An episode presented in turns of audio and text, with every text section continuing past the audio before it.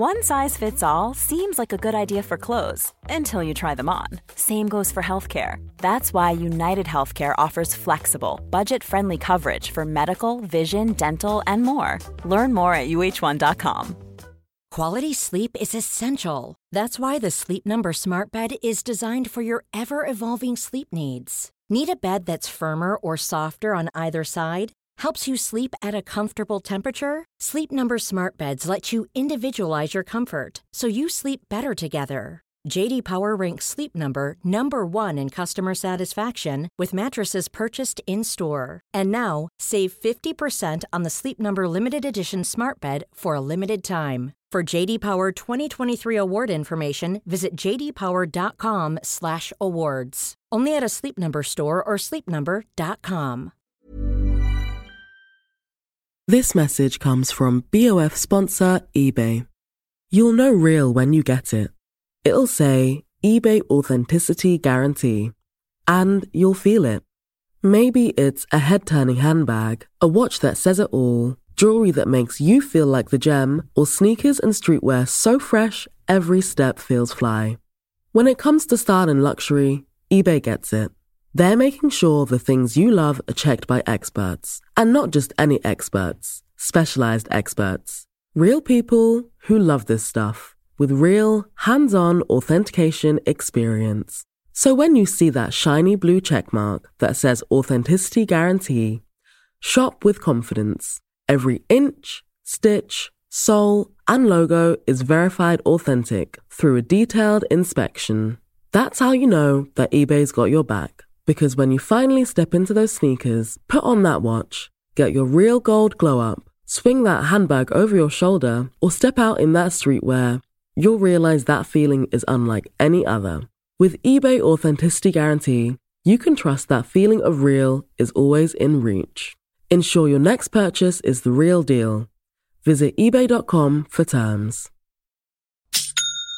You know that's the sound of another sale on your online Shopify store. But did you know Shopify powers selling in person too? That's right. Shopify is the sound of selling everywhere online, in store, on social media, and beyond. Shopify POS is your command center for your retail store. From accepting payments to managing inventory, Shopify has everything you need to sell in person. With Shopify, you get a powerhouse selling partner that effortlessly unites your in person and online sales into one source of truth. Track every sale across your business in one place and know exactly what's in stock. Shopify helps you drive store traffic with plug and play tools built for marketing campaigns from TikTok to Instagram and beyond. Plus, Shopify's award winning 24 7 help is there to support your success every step of the way. Do retail right with Shopify. Sign up for a $1 per month trial period at shopify.com slash BOF, all lowercase. Go to shopify.com slash BOF to take your retail business to the next level today. Shopify.com slash BOF. Taking pictures not like it used to be when I started taking pictures. Say, can I take your picture? They used to put on their best suit and comb their hair. There's never been a time when the entire world was in the same position, you know, with with this pandemic. How does it make you feel about what you do, what you've done? First of all, in photography, you're finished in a way because the iPhones killed photography in a way. I'm not very nostalgic. I think the past is the past and you can never get it back. It's the future that's interesting. Hi, this is Imran Ahmed, founder and CEO of the Business of Fashion, and welcome to the BOF podcast. This week, our editor at large, Tim Blanks, sits down with David Bailey, the famed photographer who has authored dozens of books. But his new book, Look Again, is an autobiography, and as the title suggests, Bailey is less interested in reminiscing about the past and more keen on pushing himself and others to look beyond first impressions. Here's David Bailey, Inside Fashion.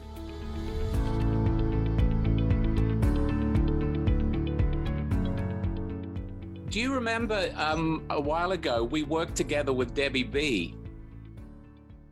No, I don't remember Debbie B. Who's Debbie B? Deborah B. She did a she did a magazine called Scene Magazine. Um, I remember Scene and Magazine. we did a story on um, supermodels, like a ten years later, that sort of story. it sounds awful. Was it awful? It was really good. the photos were really, really good. They were they were sort of they were really beautiful black and white portraits. So um, I'm we'll start at start with Look Again. Um, Look Again. Why have you called your book Look Again? I'm curious. Well, I always try and look look twice when I look at anything to make sure I've seen it properly. And I figure everyone does that. So it's a good catchy name too. They wanted to call it Look. And I said, no, call it Look Again. And that's what you want people to do because that's what an autobiography gives people. Do you think of it as an autobiography? I just think of it as another book, really. I've done so many books. How many books I've done? About 30, no more. 45. 45 books. so, yeah, incredible. The first biography.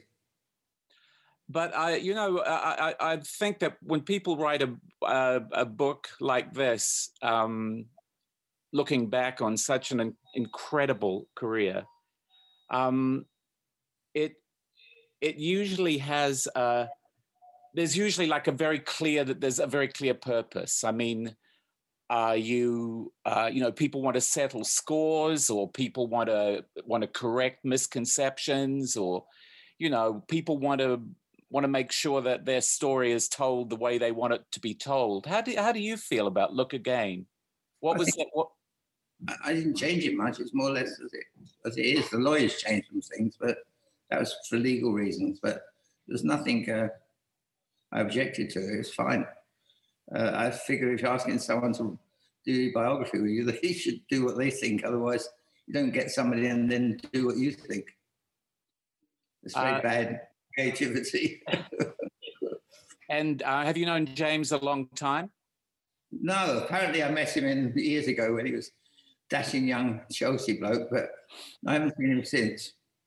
Since this book, since the last two or three years, but we, we became great, kind of good friends. How and how was it working on the book for you?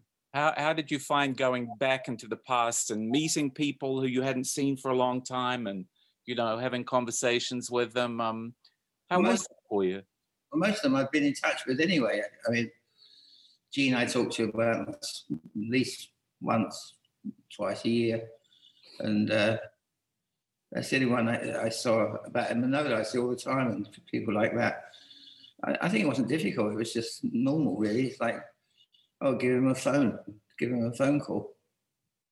I, I liked. Uh, there was a funny. There was a funny sort of subtext in the book. You would say, "Oh, I never liked him," or "He never liked me," or "I never liked him." You know, I, I, you put Cecil Beaton on the cover and yeah. and you said you didn't like him very much.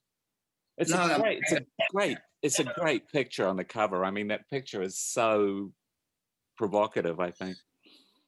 Yeah, it's my picture, but still, it's uh, I forget how we shot it. It's in mirrors, but uh, no, Cecil was very snobbish when I first met him, but he came around. He said Vogue to make the editor of Vogue, Lee, B. Miller, I think, said I, I suppose Bailey's got some kind of comedy charm, but I can't see it. but later we, we became friends. But he was he was remember he was very talented, so I forgive anybody who was very talented there.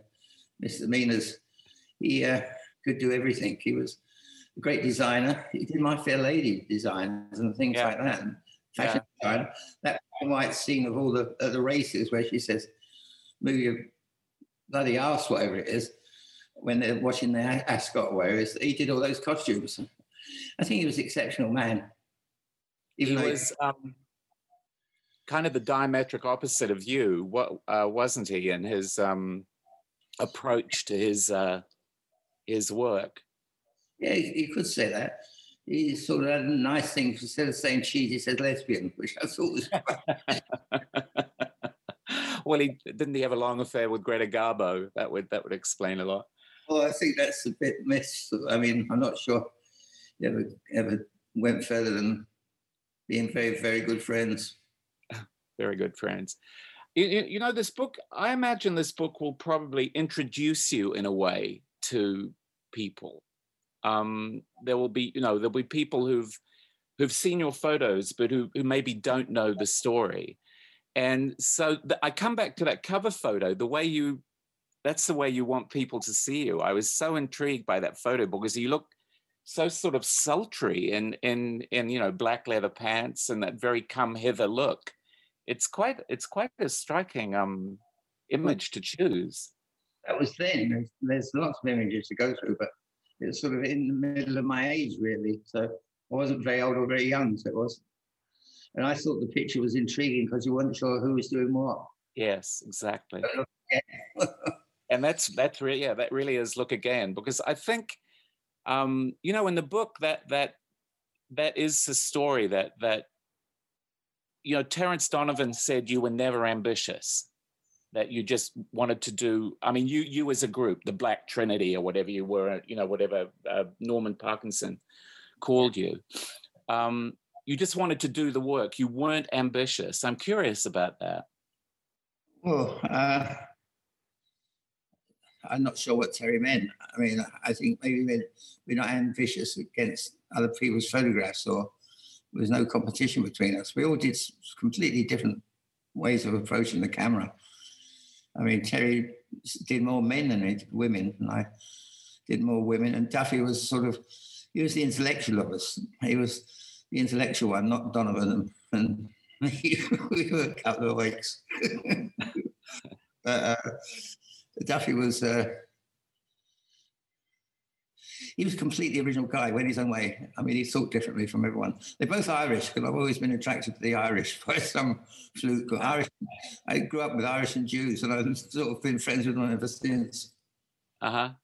And, that, and the, the the early, you know, uh, people just don't really live lives like that anymore. Uh, um, the the early days, starting out in the Blitz, and and all those stories about um, all the stories you tell about about your childhood and about your family and you know it, it, it just it just doesn't happen like that. Maybe it does. I mean maybe it does but it, it's such an incredible story. I guess i really i really wanted i wanted a lot more. I, I i wondered how much more there is to say whether you felt that i mean you said lawyers address the book but i wonder i wondered how much more there was for you to to tell or whether you felt you'd said everything you want to say about your past I tried to say it in the nicest possible way. I didn't, didn't want to upset anybody. I mean, I've never really hated anybody. Maybe one man I hated, but he's, I don't know where he is now. But the, uh, no, I've always been friends with everybody. It's sort of easier to be friends than to be enemies. So you have to make an effort to be friendly. And remember, being a photographer, you have to deal with everyone from the little bloke tramped down the corner to the queen. So you have to know how to behave with who you're talking to. I mean, you had some pretty intense things happen to you. I mean, you were you were in danger a lot. It feels like to me. Well, not really. More more if I was in Naga Hills or somewhere like that. That was more dangerous probably than the East End. But uh, what kind of danger do you mean? Well, I mean, from you, you either had the barking boys beating you to a pulp. Oh, yeah, well, they were hooligans. They weren't. You see, the Krays were professional villains. They made money out of it, whereas the Barking Boys were just hooligans. That's why they were.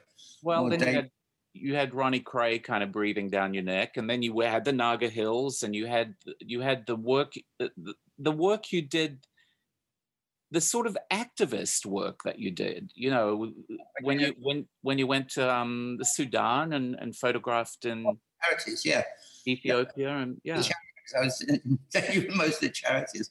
In fact, I got arrested at, at Sudan. I got at the airport there. I think what's the what's the capital of Sudan called? Um, oh, God knows. Uh, uh, Dakar? Da- no. No. Dakar? No. Is it no. Dakar? No, don't know. I think of it as soon as we're finished speaking. But the uh, the bloke said to me, "You've got no entry passport." And I said, uh, what does that mean? He says, we think you could be a spy. so that was not very, with this six foot six Nigerian bloke. And he said, I think we better go and talk in a room. So they dragged me off to a room. And eventually I convinced him. He said, but why haven't you got an uh, stamp? I said, because I came in at five or four in the morning. He said, but the airport's not open at five in the morning. I said, it's the Khashoggi's plane. no, that means more mess because they said, What are you doing with Shikogi? Whatever his name was. Khashoggi, yeah. So just delivering uh, a couple of Jeeps and they were on the plane, the jeeps. I sat, sat in the jeeps most of the way there because there was no seats in the plane. It was a, uh, one of those, I don't know, cargo planes, I suppose you'd call it. And then in the end, he believed me, so I did all right. I think I missed the plane, but I got a plane back eventually. But did you did you feel, um, you know, that there's there's there's always there's been a lot of sort of a lot written about photographers who go who put themselves into these extreme situations. I mean, um, did you feel did you feel that that was a sort of uh, was it sort of addictive in a way to to go to these places and to test yourself in no. such extreme ways no it wasn't that it was just part of the thing if you're going to go to the naga hills or to afghanistan or wherever those places are i went uh, you know that might happen but it could happen in east end it could happen in bond yeah. really yeah. I mean, take the attitude it could happen in Bond Street as well as Naga Hills. It doesn't seem so scary. but there's villains everywhere. There's nice people everywhere. Um, I, I just saw the documentary on Helmut Newton, and I thought it was really interesting when he said he used his camera as protection. And you know, when he was photographing June, when she was really um, when she was really ill, when she had that terrible operation, the only way he could look at her was through the lens of his camera because it was just so terrifying what he was seeing. Did you did you ever feel that? No, no. I, just want to say how much I loved Helmut's work. I think he was a, great, great photographer. We we used to argue quite a lot about different things, but he was great, Helmut. He uh, was completely original. He, he, sort of invented a way of doing the nude in a way because they were yeah. Good without being nude. I mean, he was a kind of very special guy. And June was very, very funny. The mixture of the two of them was made one person in a way because June used to come up with the ideas and Helmut used to put them into reality or unre- or Helmut's reality anyway. He used something else.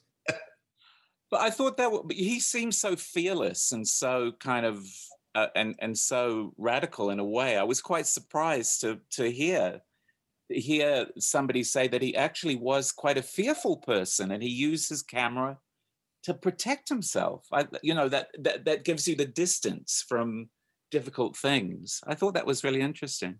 Oh, the camera does do that. You sort of, you don't really see the picture until you get back home and look at the computer or the contact and anything. My God, that was scary. but at the time, the camera seems to protect you. It's absolutely true there. That's why lots of those war photographers get shot, I think, because they think yeah, yeah. they can't be touched.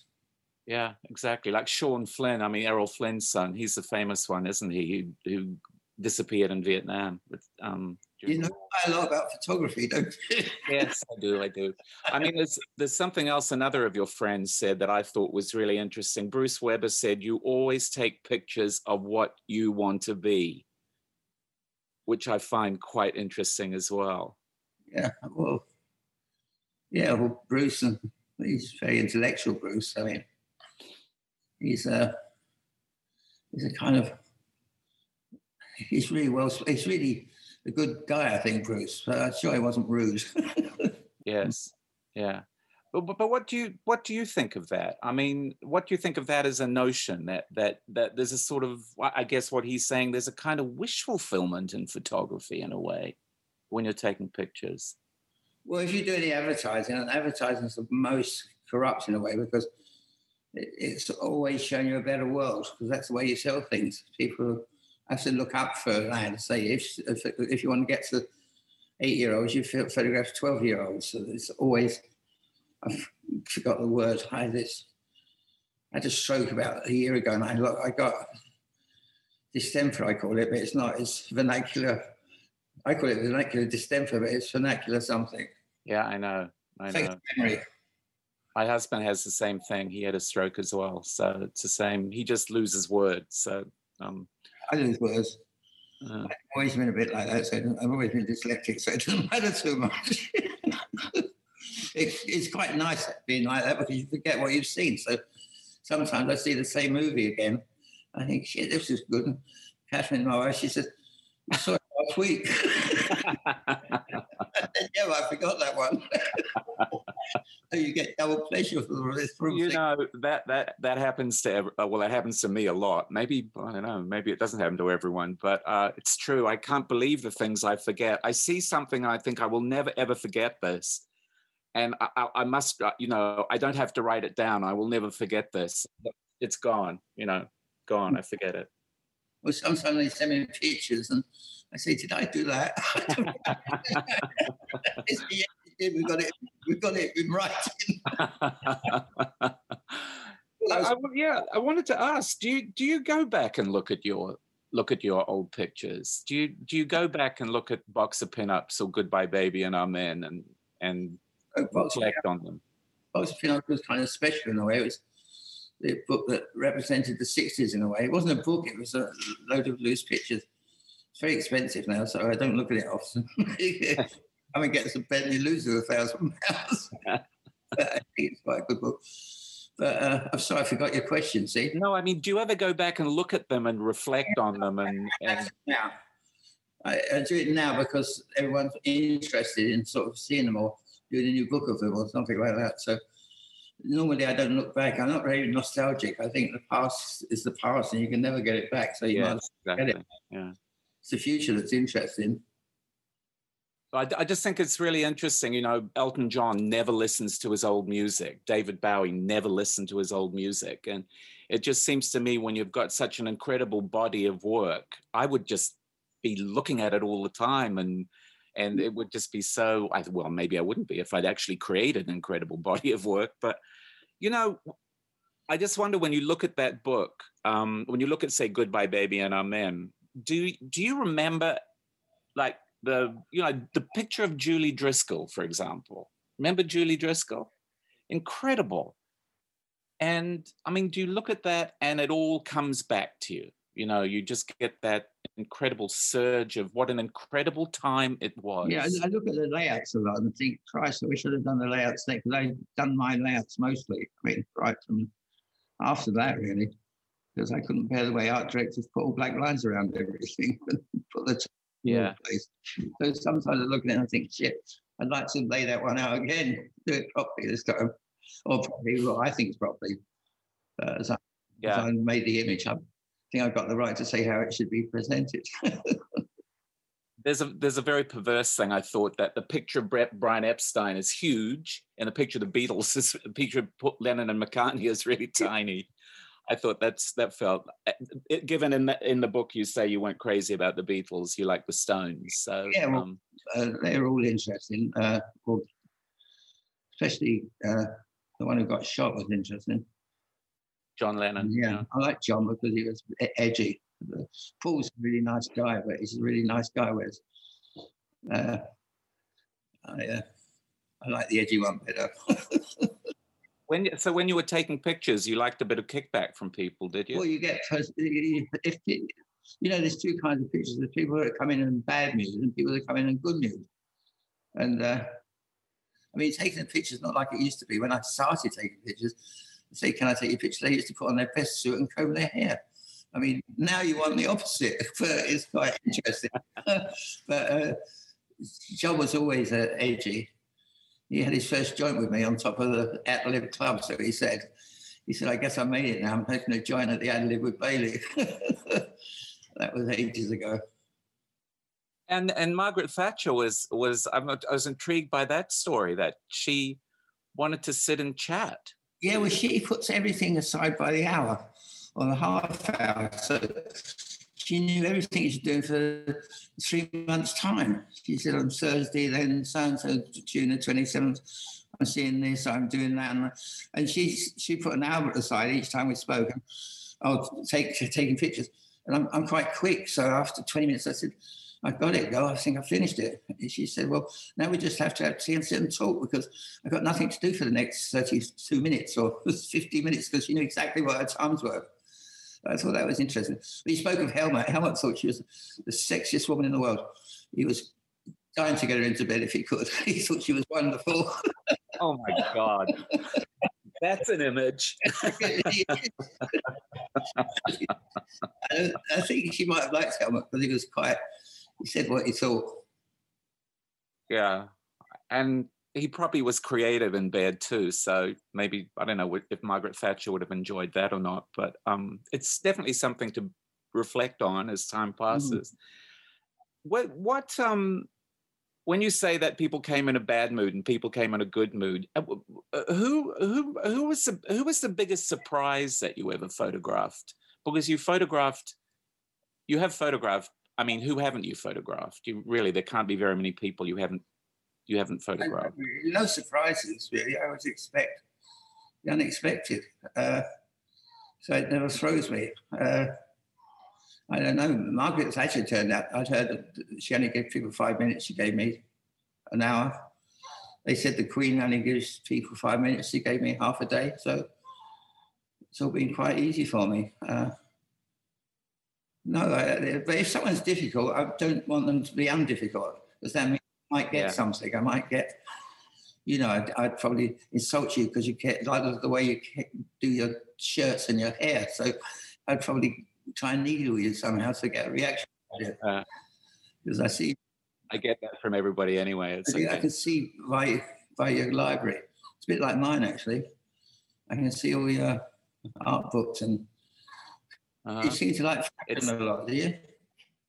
Uh, well, I work. I've worked in fashion for a long time, oh, um, and you know, as an outsider, uh, I never was a fashion person. I was always an outsider. Uh, I want you were though. Did you? Didn't you sort of feel that you were kind of an outside at all as well? Yeah, I've always felt like that, but I think that was partly coming from the East End because from the East End going to Vogue, you met with a load of, you know, people who couldn't talk properly. Uh, they, uh, they, gradually learned like, the, the posh people swear. I was, that was my first shock. When I heard a posh woman ask me what the F I was doing up a ladder. And I thought, my God, she swears.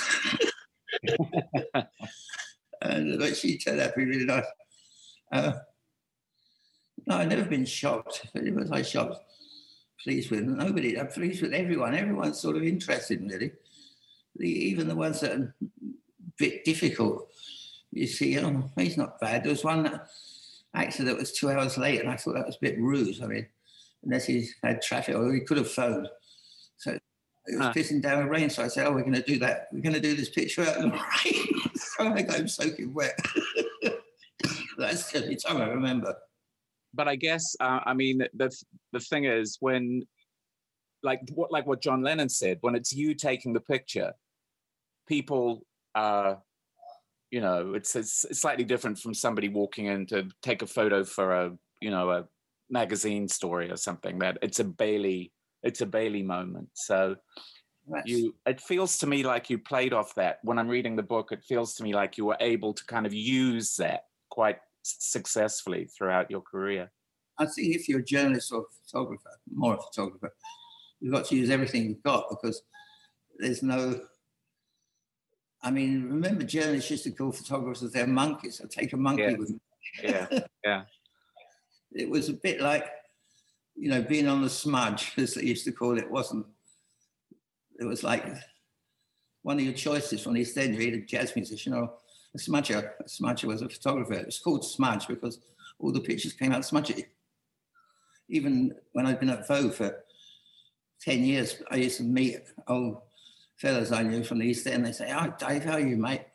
I said, "I'm fine. I'm fine." He said, "You still on the smudge?" but you make it sound in the book like they were doing that because they felt they were keeping you keeping you in your place when they said that. They didn't want you to get a big head from being this sort of, you know, famous person. You can't have a big head in the East End. They seem like it out. Oh, really? Oh. Yeah. I mean, I have to. Be, I was careful what I said to my mum. I mean, she was great, my mother, but uh, she used to call it them and us on my girlfriends, what their background was. She's either one of us or she was one of them. I just, I, I, reading the book, the stories about the women you brought home to your mother. I mean, it's pretty incredible. I mean, Jean Shrimpton, Penelope Tree, Catherine Deneuve. I mean, it, it's not, not, they're not the women that, they're not the the women that uh, average East End mom would imagine her boys her boy would would end up with. Yeah, I think she. I don't think she worried about she just worried about how pretentious or she was. She'd take for. I'm not sure she knew what pretentious means, but she she said. Uh, I remember Jean said, "I can't find the sheet that goes above," and my mother said, thought she was being awful because Jean was just asking a question. She said, "The blanket's above. What do you think? we don't have a sheet above us. It's a sheet on the bottom and then a blanket." and from then on, poor Jean was one of them. Oh dear. Yeah. Yeah. Do you know at, the end of um at the end of Goodbye Baby and Amen, there's a there's an essay called Epitaph, and there's a uh, is it Peter Evans who wrote who wrote the words in in the book, and he he makes a connection between the 20s and the 60s, and uh, what does he call the 60s like a uh, something of the 20s um, I don't know, encore or something of the 20s. Do you do you agree with that that that that that that happened then and now we have a situation where you could almost write a similar thing about the connections between now do you see those connections from having worked you know for the last um 60 years um yeah can you see the way things come in cycles? I suppose so. I mean, I was never mad about Peter Evans' writing, but then uh, he was kind of a journalist as far as I was concerned. But uh, they've always been tricky journalists, but uh, he wasn't Francis Wyndham who did later books with me. But I, I, I was surprised Francis Wyndham didn't write that book actually. Yeah, I'm surprised. I'm not sure I was good friends with him then, but ah became a great friend. I thought he was the cleverest journalist around because it was funny because blow up, I didn't understand how they knew I paid eight pounds for the propeller. Never told anybody that story. And 10 years later, I was with Francis and he's got a bit vivid. And he said, Bailey, I've got a confession to make. I said, What's that? He said, I wrote a 200 page synopsis on a photographer for, for uh, what was he called? Antonioni. Antonioni, yeah oh, that explains a lot of things. because yes, I suddenly realised how they knew I paid eight pounds for the because he's one of the only people who knew because I was friends with him at the time. And I said, oh, that's all right. I said, that's what journalists do, you know. Have you have you um have you seen Blow Up lately? Do you ever have you ever watched it? Yeah, I saw it first with Catherine Deneuve on the in a little cinema in New York. Uh, on I forget, behind Bloomingdale's we had to queue to get in. I remember, and uh, yeah, I didn't, I didn't like all, the, I didn't like Antonioni when I met him later. I mean, not when I met him, when I knew, because I, I, never met him. I met him about ten years ago, I guess, took his picture. But uh, he was funny. He was a bit, bit old then, and he, he was making gestures. I said, I think he's making gestures at his paintings. And they said, What do you mean he's painting? I said, I think he got them upside down. They were abstract. And we turned around the other way and he was happy. So I was right. They were upside down. he was right too. So these couple of old farts were right. Other people they were wrong. Quality sleep is essential. That's why the Sleep Number Smart Bed is designed for your ever evolving sleep needs. Need a bed that's firmer or softer on either side? helps you sleep at a comfortable temperature? Sleep Number Smart Beds let you individualize your comfort so you sleep better together. JD Power ranks Sleep Number number 1 in customer satisfaction with mattresses purchased in-store. And now, save 50% on the Sleep Number limited edition Smart Bed for a limited time. For JD Power 2023 award information, visit jdpower.com/awards. Only at a Sleep Number store or sleepnumber.com. Hey, it's Ryan Reynolds, and I'm here with Keith, co star of my upcoming film, If, only in theaters, May 17th. Do you want to tell people the big news? All right, I'll do it. Sign up now and you'll get unlimited for $15 a month in six months of Paramount Plus Essential Plan on us. Mintmobile.com slash switch. Upfront payment of $45 equivalent to $15 per month. Unlimited over 40 gigabytes per month. Face lower speeds. Videos at 480p. Active Mint customers by 531.24 get six months of Paramount Plus Essential Plan. Auto renews after six months. Offer ends May 31st, 2024. Separate Paramount Plus registration required. Terms and conditions apply if rated PG. Have you ever owned something that inspired you to up your game? For me, I got a chef grade range recently, and now I'm cooking new things every single night. Seriously, no cuisine is off limits. The point is, when we own exceptional things, they inspire us to do exceptional things. The all new Lexus GX has an exceptional capability that will have you seeing possibilities you never knew existed. Its advanced technology and luxurious interior mean that wherever you go, you'll never go without. I can picture myself with a car full of groceries, cruising down the highway, soaking up the sun with the available dynamic sky panorama glass roof. Ah, pure bliss. Live up to the all new Lexus GX, luxury beyond limits. Experience amazing at your Lexus dealer. This message comes from BOF sponsor eBay. You'll know real when you get it. It'll say eBay Authenticity Guarantee, and you'll feel it. Maybe it's a head turning handbag, a watch that says it all, jewelry that makes you feel like the gem, or sneakers and streetwear so fresh every step feels fly. When it comes to style and luxury, eBay gets it. They're making sure the things you love are checked by experts, and not just any experts, specialized experts. Real people who love this stuff with real, hands on authentication experience. So when you see that shiny blue checkmark that says Authenticity Guarantee, shop with confidence. Every inch, stitch, sole, and logo is verified authentic through a detailed inspection.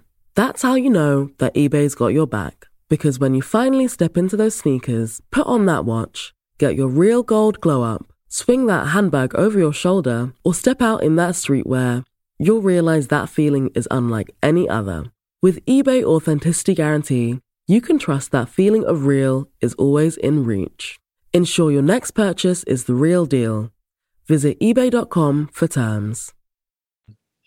But what do you what do you think about about that? I mean, that is kind of the way the world sees you as as as that character. Um, do you feel was it in, was it wildly inaccurate or i know all the jumping around that you said that that wasn't um, that wasn't no. true to the true to the moment but it's like journalists take the key word out of a thing then it's stuck with you. I mean you might say something about i don't like cabbages and they say bailey sensationally doesn't like cabbages and, it, and suddenly becomes the thing about you which is just their invention. I mean it's it's very dodgy journalists because they write about some somebody different every day. One day they're doing a, a coal mine, and next day they're doing a nuclear scientist. So how can they ever write about the truth? They don't really know it. They, so they have to make yeah. yeah. Uh, what storylines like newspapers.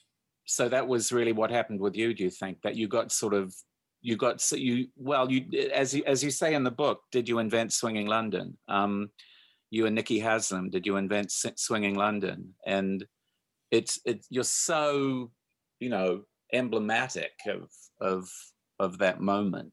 Yeah, I think it's true in a way. Obviously, it wasn't just me and Nicky, but Nicky understood.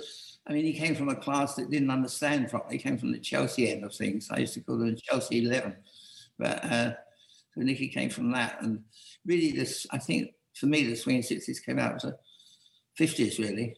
It mm. was after the war, it was so bleak in London. You need something to cheer you up right until the war may have finished in 46, whenever 45, but it sort of really went on to 58 you still in, still had to give coupons to buy a shirt or something. I mean, it, wars go on longer than the war, and the aftermath yeah. uh, it was just as bad as the war.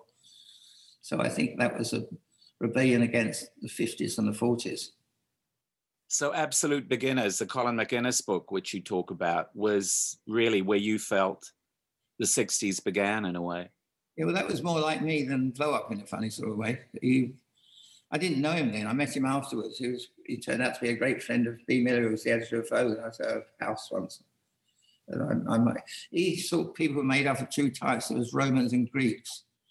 So I said, well, I hope I'm a Greek. And he said, yes, you're right. You're a Greek. No, what was it? The Greeks were art and the Romans were power, according to Colin MacInnes. Yeah. Yeah. And I preferred the Greeks, I must say.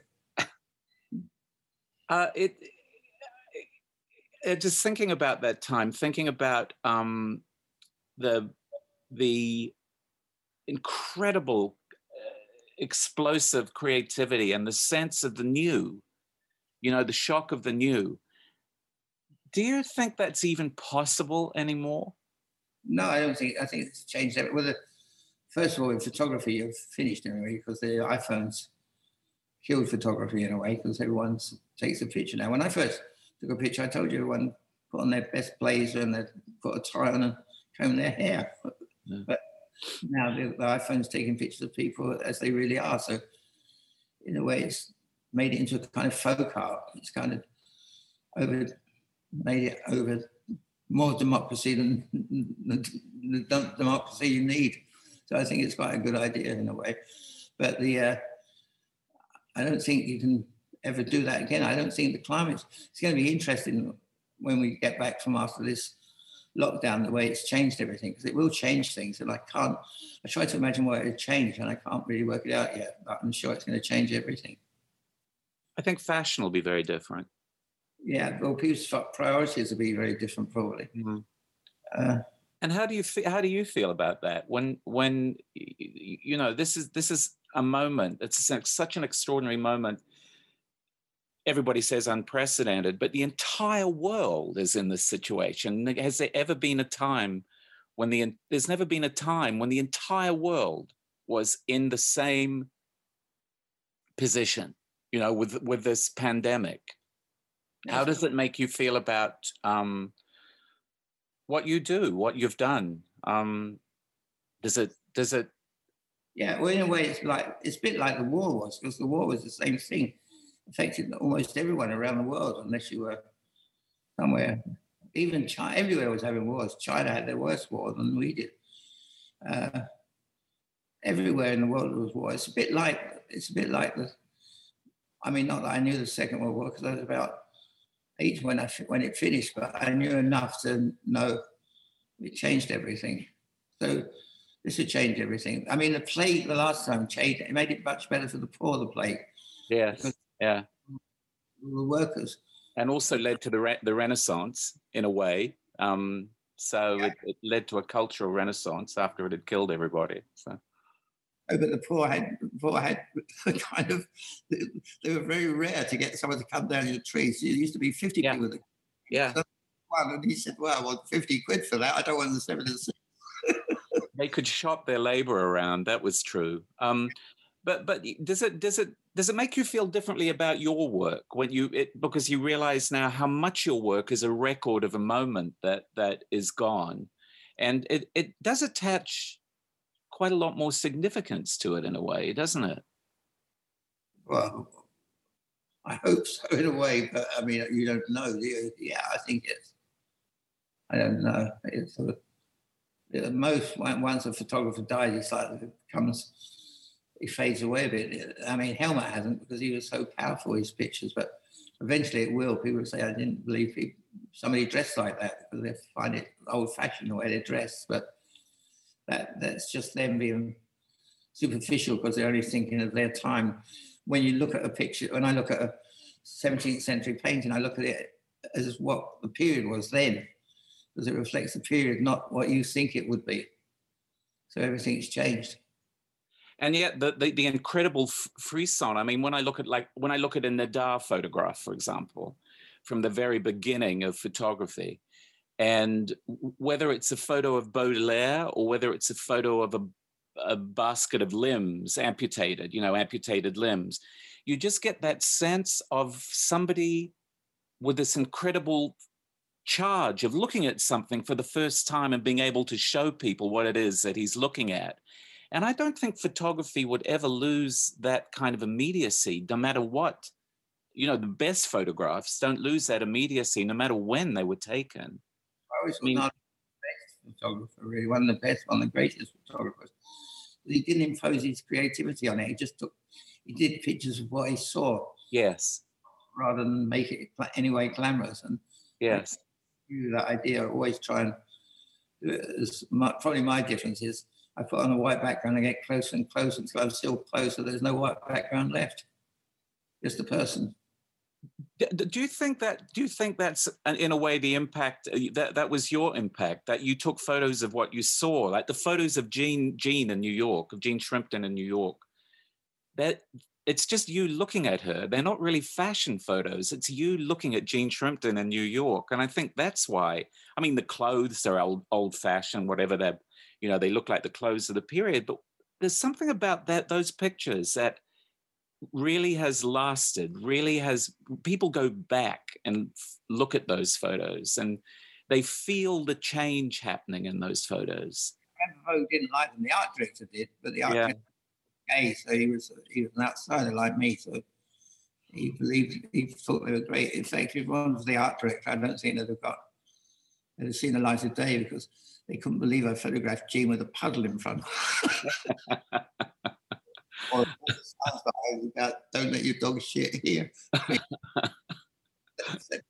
These in Vogue. I mean, it's not the full story, but I've published the full story since. But I think it was the art director.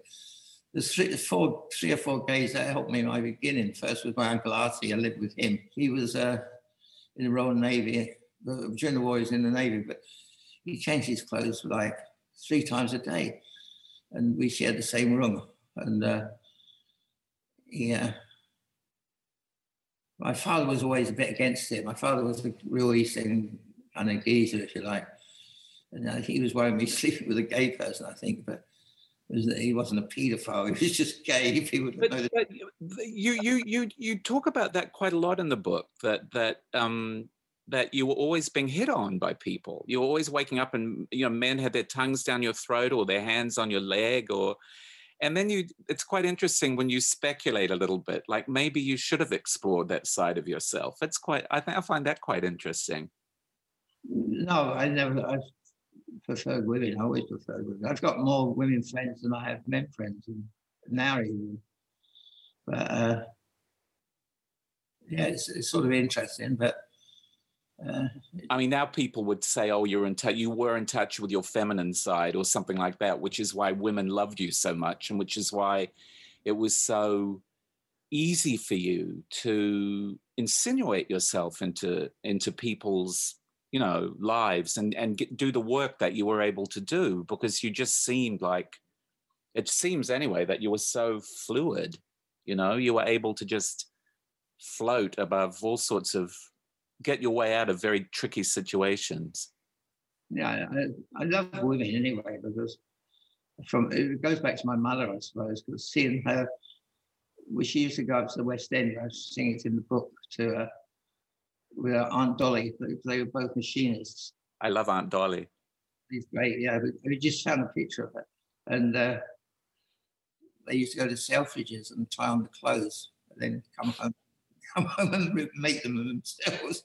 And I remember the new look, and my mother swirling around against the backlight of the windows in Selfridges. I thought, my God, that's fantastic. I didn't know it was a photograph then, but when I grew older, I realised it was a photograph that I hadn't taken. But that was my first photograph in a way. It's just taken by my brain. I just thought it was a fantastic image of this woman spinning on a uh, being this new look. The, the skirt was quite long. And I just thought it was fantastic. I, I, I, that that's sort of a rosebud moment for you, you know, where your consciousness kind of expanded into something completely new. You also talk about the lead soldier, the little toy soldier that you melted on your mother's iron, as being another rosebud moment. Now, I was kind of curious about why that would be, and I should probably explain for people who don't know that a rosebud moment is the end of Citizen Kane when you're trying to find out what the reason for somebody being the way they is they are is and his sled is being thrown on a fire with all his stuff being destroyed and it's called Rosebud. And so Bailey's Rosebud is a little lead soldier that he melted on his mother's iron. Now why? I'm curious about that. I, I put a, the little- it was a little sailor, you know, in a kind of pea jacket, I think. And I love this thing because he didn't have many toys. During the war, I only had two toys, two old Tinker, Tinker, Tinker toys or something. What they Tonka, yeah. They're Tinker. Tonka toys, yeah. They were big. These were little teeny miniatures, but perfect miniatures. I had two of those and a, a bunch of these little lead soldiers. I didn't realize that lead melted like that. And I put it on my mother's iron to see what would happen. It just turned into a little silver ball and rolled down the floor.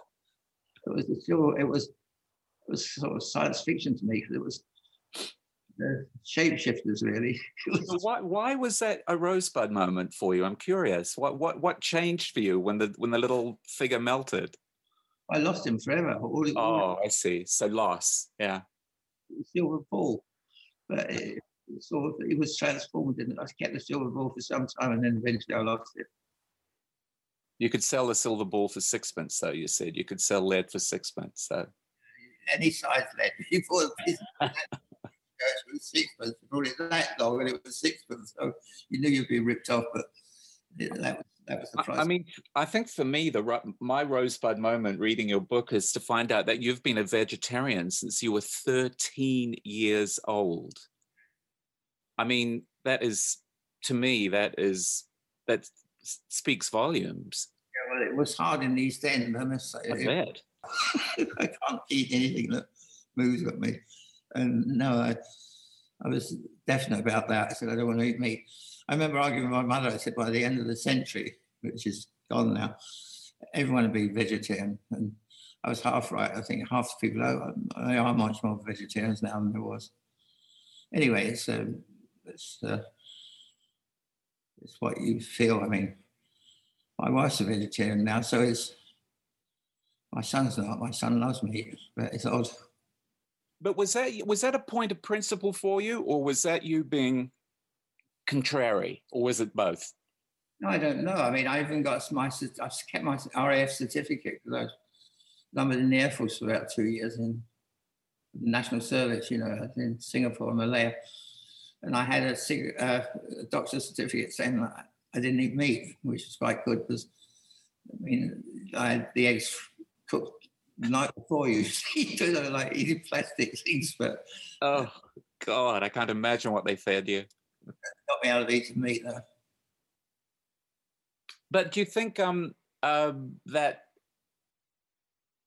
a natural kind of contrariness um, did kind of drive you I've left from a very very young age that you were you when you saw something when you would when you look at something you would want to kind of kind of make it create its opposite or, or, or de- deconstruct it and create a sort of opposite to it. Um, it's creating. You know, I mean, I, you know, I made made most money that I ever made was directing commercials. Like I directed, I know, years of commercials, like over 25 years, I think, directing commercials. And uh, it was good for me because I'm dyslexic, you see, and I look at a script and I, I see things immediately in pictures. I don't see the words. So I look at a script for a commercial and I can see it. Whereas most people say, well, I don't know where I'm going to put the camera to start with. But to me, it was common sense or uncommon sense, as my wife calls it. Uh, so it made making commercials quite easy for me because I can see exactly how a commercial should look because I think in pictures. I don't think in words. But you made those incredible anti-fur commercials that are just, you know, you you you were never afraid to kind of court controversy at all, were you? No, it was not when I saw what the well the conversely was Mary Whitehouse. I wasn't worried at all. I knew she didn't stand a chance. Um, I, you, you say in the book that you you lost interest in fashion in the seventies. Yeah, well, I did fashion every day, all the time. A Frock, another frock, and then another frock, and another girl, another frock, another girl. And editors were awful there. So, have you done the shoes? I say, no, you didn't tell me you wanted shoes. I didn't bring a shoe lens because they didn't know anything about photography. And they thought there was a thing called a shoe lens. So I said, no, I didn't. a shoe lens? You sure there isn't one? It sounds very likely. but then somebody like Kate Moss comes along and complete completely sort of reanimates your your interest in shooting models and clothes and things. My idea of fashion is Jean Shrimpton and Kate Moss, and then everything in between. Jean and, and Kate are sort of they're not a bit alike, but they're similar in a way because mm. you stand there and you take pictures, and Jean you can do the same thing with. They're both, and but everyone likes them: cats, dogs, gays uh, vegetarians, everyone loves them. They all love Jean and Kate Moss. You can't go wrong. Kate, you can just stand there and laugh and you take a picture and it's fantastic. And Jean was, Jean knew everywhere. She had an instinct for moving where the light was. She knew exactly where the light was. I don't think it was conscious. Something in her told her move that way because the light's better. And she always seemed to have her hand in the right place. And she's, you know, hands are difficult in stills because if they're in the wrong place, they can ruin everything. And Jean just knew where it was. And Kate doesn't use her hands. She just is. They're both exceptional. I'm glad I've met Kate and I'm glad I met Jean as well. Yeah. Both. Yeah. They're both very important people for much more than people think. What and what was so uh, from that experience? What I mean, maybe you just said it there, but what what what made a good model for you in in you know across that that was sixty to sixty to the 21st century that's a big span of time and those those two women were what did they what did they as far as modeling goes why why were they so for you so wonderful well, they made my job much easier i didn't have to struggle to take lots of pictures and just with it was a nod in the wing, and she knew what I meant. I just go, mm-hmm, and she'd change. and Kate just does it anyway. Kate, Kate's got her own agenda. She just finds something amusing and it comes out in her face. I mean, uh, modeling is quite a difficult job. I mean, they did a film about me. I think it was called "We Take." No, we take? No, I forget what it's called. Where someone played Jean, and I said, "Why are you getting a model? Why are you getting an actress to play a model? Well, you can get a model to be a model." It's yeah. bad casting to me, but they insisted, and obviously they got it wrong. Um, an actress played Jean Shrimpton. Who? Who would take that on? God, that'd be a thankless task. It was on television. It was a lot. Uh, I thought it was We Take Manhattan, but maybe that was another one. Uh, I nicked that. Uh, we Take Manhattan. It's a, I think it's uh, been, no, it's a famous thing. I love those American Jewish uh, songwriters. They're all fantastic. Uh, that was Leonard Cohen, yeah. Um, first we take Manhattan, yeah. Then we take Berlin. I remember my best, my favorite one was Roger and Hart. Uh. Hart. His dialogue was fantastic. It was, to me, it's as good as uh, some poets' poems. I mean, they're kind of again, re, they're a bit like photography. They're poets for the people in a funny sort of way. I mean, do does does it does it make you at all sad that the the the seeing women like Jean Shrimpton, you know, she talked about it, how how sad it was when she realized she was no longer a beautiful woman, you know, that she she had this sort of this, you know, the transience of beauty. It is something that that really is at the heart of fashion, I think. Desire and the transient, well, maybe the transience of desire as well. I mean, they're huge subjects for for artists always. The transience of beauty is one do you how do you feel about that? Like when you look at your work and you've you've you've made these time capsules in a way of of these incredible people who either aren't here anymore or, or are now kind of old. Mm, no I'm sad I, I do i've noticed that about women getting older you know great beauties getting older. But some of them are okay because they've got a bone structure. I mean jean's bone structure is quite good she has a very square jaw. And uh, I remember I had, a big fight with Vidal Sassoon who wanted to do one of his haircuts on her. And I said, well, that's the most stupid idea I've ever heard. It should look like a box. Because, you know. oh, God, that would have been horrible. Talked to me for a couple of years, I think, he was so angry that I. I mean, Jean would have refused anyway. She's, she's, she's such a sweet woman, Jean. I still see her a lot and Penelope Tree? Fantastic. She's sort of, in a way, she's the most intelligent woman I've, or intelligent person I've ever met. She gets straight to the core of things. She's very clever. Um, you you say in the book that you think about death every single day. Is that true?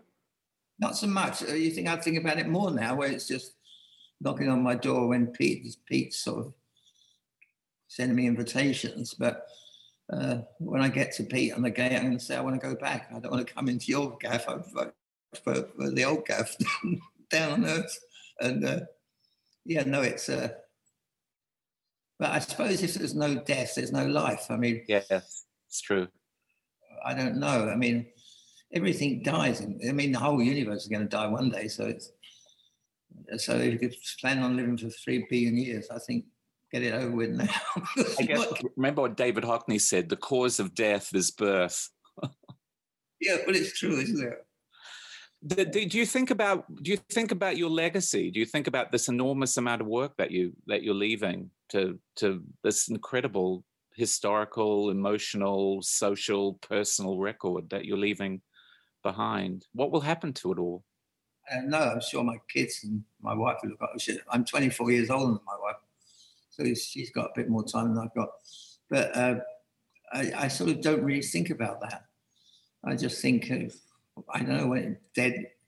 It's a bit of an existential idea, really, because it's all fortuitous. Because that's a, if you want to get intellectual, it's a fortuitous nature to change all the time. I mean, Buddha would like it anyway. So I think Buddha was a reality, where our, our God is not reality. He's a thing our imagination. Well, I, I, think our God is more of a political, politically expedient idea for people than it is a sort of spiritual, spiritual yeah. notion.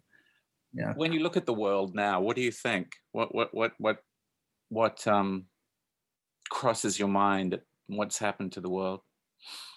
Well, I think it's happened before. So I think about it. I think, my God, the plague was a bit like it is now, and it was good for the workers, but bad for the people who died. So there's always going to be disasters in life because that's that's the way it is. I mean, maybe we're not meant to be on this planet.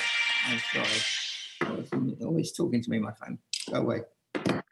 Uh, yeah, so it, uh, I don't, it doesn't bother me. Does it bother you? Uh, very much, yeah. I, I, I just, I, you know, I, I, I despair of what we're doing to the world around us. That isn't, that has no, you know, what we're doing to Uh, uh, how many hundreds of billions of animals die every year, and and you know, this sort of, if, if there is such a thing as karma, every day we're we're just loading it on more and more and more. You know, the, what we're doing to the planet, I find very, very disheartening. I do. I can do about it because you say that to a six-year-old child and says, well, "What are you doing about it?" Yes, yeah. Well, what I know, I, I do what I can. That's all I can say. You, you, said you're not nostalgic, but I get the feeling that that you're you're you're very idealistic. I mean, the book ends with you um, back in Barking with with um, Darren Rodwell. Yeah, Darren Rodwell, in, involved in in you know making the the the, the uh, regenerating the area um, and and it, it, it feels that there's a sort of political political activist there at the end of the book. Um, and I, I, just want and, and then if i go back thinking about that I, I go back and there's all these sort these idealistic things in the book. I don't know whether you'd deny that because you, you, are kind of very good at um, at kind of making fun of your better nature you know through the book it's quite it's it's one of the little subtexts but do you feel do you feel you're you're idealistic now? Do you feel that you would like that to be part of your legacy that you can leave something that is useful for people? Well i think that's on the plus side of living isn't it in a way? It's sort of i know there's that old saying that fits me perfect is the left think i'm right and the right think i'm wrong. So that's what i feel about life because i do think lots of things about the left is obviously right, but the right say, well, you're wrong. But yeah. then things on the right are right. it's a whole confusion. You have to balance this out. So, uh, in a way, I've stepped outside of politics because I'd never vote. And so, if I don't vote, I haven't really got a right to say what I, what I think in a way. I, I mean, I have to keep what I think to myself. So I never vote. I think the left thing I'm right and the right thing I'm wrong is, is a true saying but you're also doing something though. You're not just you're not you haven't abdicated yourself from the from the process completely. You're actually engaged in in projects and and consciousness raising exercises you know which feels very optimistic to me. Barking and Dagenham are the last of the East End in a way. Because you go before, before that you could get right into Essex. There's still East Ham but East Ham is a bit of a lost case. I mean it's still pretty awful but uh, so they've got somebody good there working for them uh, in Dagenham and Barking. So I support him when I can. In fact, I've done a new book, another book called The Road to Barking, which is coming out in February, I think, January or February. And that's a sort of that that's that's that that's a book from what I understand. That's a book that's designed to make people look at look again, look again at at, at Barking and and East Ham and look, you know, take another look at the I think it's good. That's the way I do books. I mean, eh, when they're street photography, they're, they're just trying to show it's difficult because if you take pictures of people, it looks like sometimes it looks like you're taking the piss. I don't want to be condescending, you know, like look how fat this woman is. But if they're fat, I'm afraid they're, they're going to be fat in my pictures because I can't. I'm not slim them down for their feelings. So they should just lose some weight. But uh, I really, uh, yeah, I care about it in a way, but I'm not committed to it. I'm not not a saint. Thank God. Well, I mean, that's the idea of the book. I mean, any picture you take, you would tell people whatever they see immediately, look again, and they'll see something else. You know, you, you also talk about doing a new book of um, box of pinups. You said you're working on that from, uh, you know, that that that very first classic um, endeavor with everybody from Lord Snowdon to the Kray to the Kray twins. Just an incredible time capsule that is. But you said you're working on a new one. I've been working on it for about three years with Taschen, you know, he's a big publisher. Uh, we'll probably get around to doing it eventually. Because at the moment, I'm doing a fashion book with him of, of the 80s, which would be quite good, I think. It'd be a big, big thing. It'd be a baby sumo, as they call them. So um, it's incredible that sumo. Yeah, but meeting Taschen has changed my life in a way. Well, doing the sumo was like getting an Oscar. I can't think of a better award. It's incredible, and it sits on a table, just like a special table, just like an Oscar as well. Yeah. Who you know you you you summed up that that moment in the first box of pinups with people. It was with people like the Kray twins and Mick Jagger and and, all the other people that were in that original book. A really wide range, you know, right across the whole so- social spectrum. Who do you think sums up now? Who who are the people that you feel define this moment? That's that's that's that's that's the reason it's hard to do a book of pinups because it's not nobody sticks out like they used to. It's kind of become all melted down into one.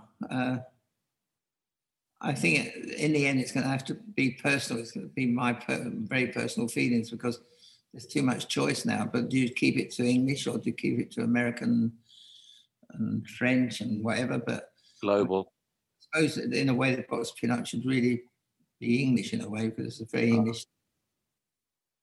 What and what do you what do you find most? What gives you the most pleasure now in your life? Well, besides sex. Yes, I was giving you. I was. I was being the straight man there. I was giving. I was feeding you the line. Thank you. I wouldn't have expected any other answer. But yes, apart from sex, what else? It's just all the ordinary things that people like. I like.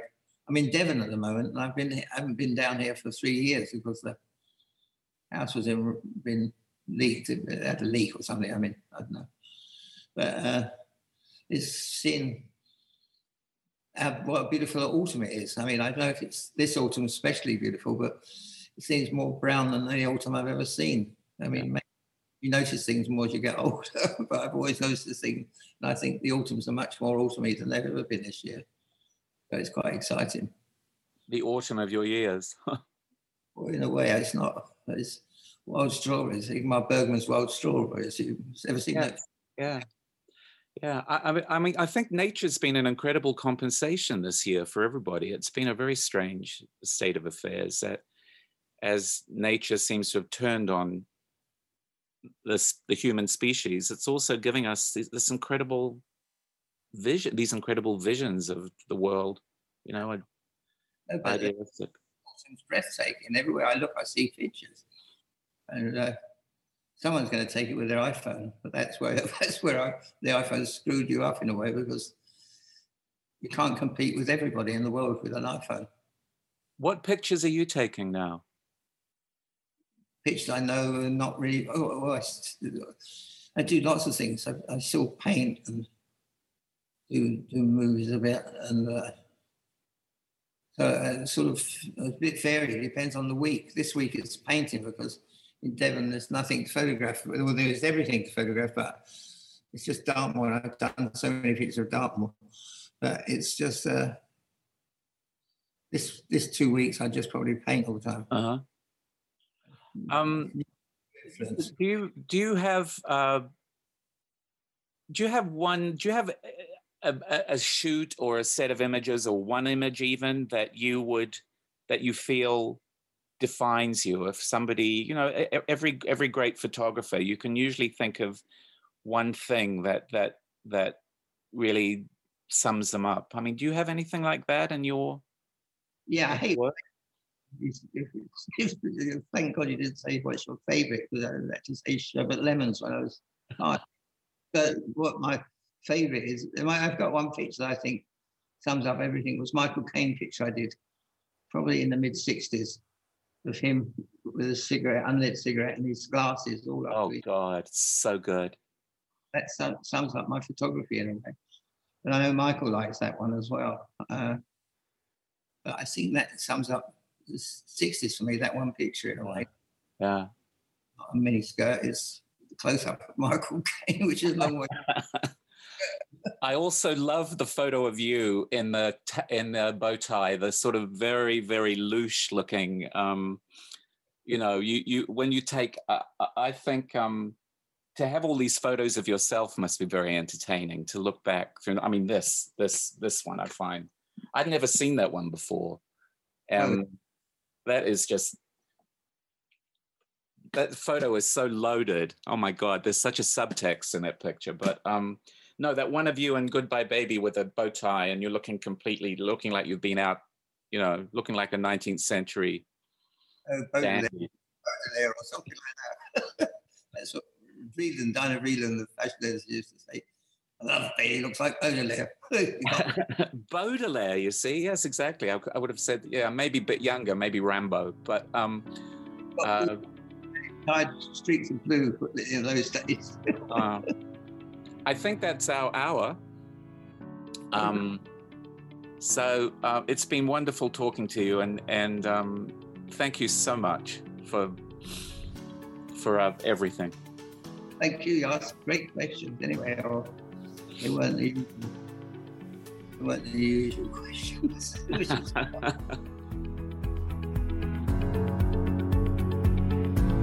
if you've enjoyed this episode, don't forget to subscribe give us a rating, and you might be interested in joining the Business of Fashion's global membership community, BOF Professional. Our members receive exclusive deep dive analysis, regular email briefings, as well as unlimited access to our archive of over 10,000 articles, our new iPhone app, learning materials from BOF Education.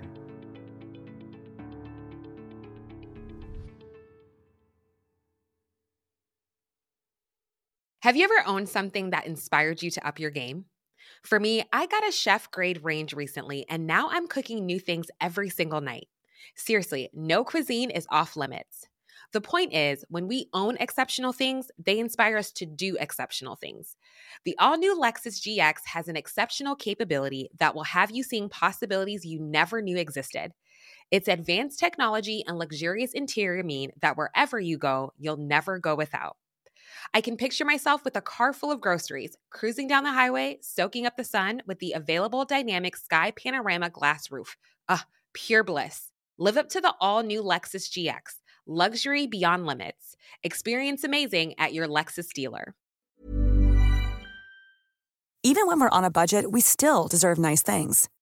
Quince is a place to scoop up stunning high end goods for 50 to 80% less than similar brands.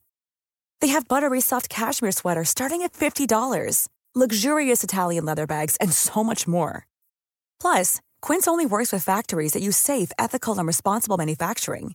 Get the high-end goods you'll love without the high price tag with Quince. Go to quince.com/style for free shipping and 365-day returns.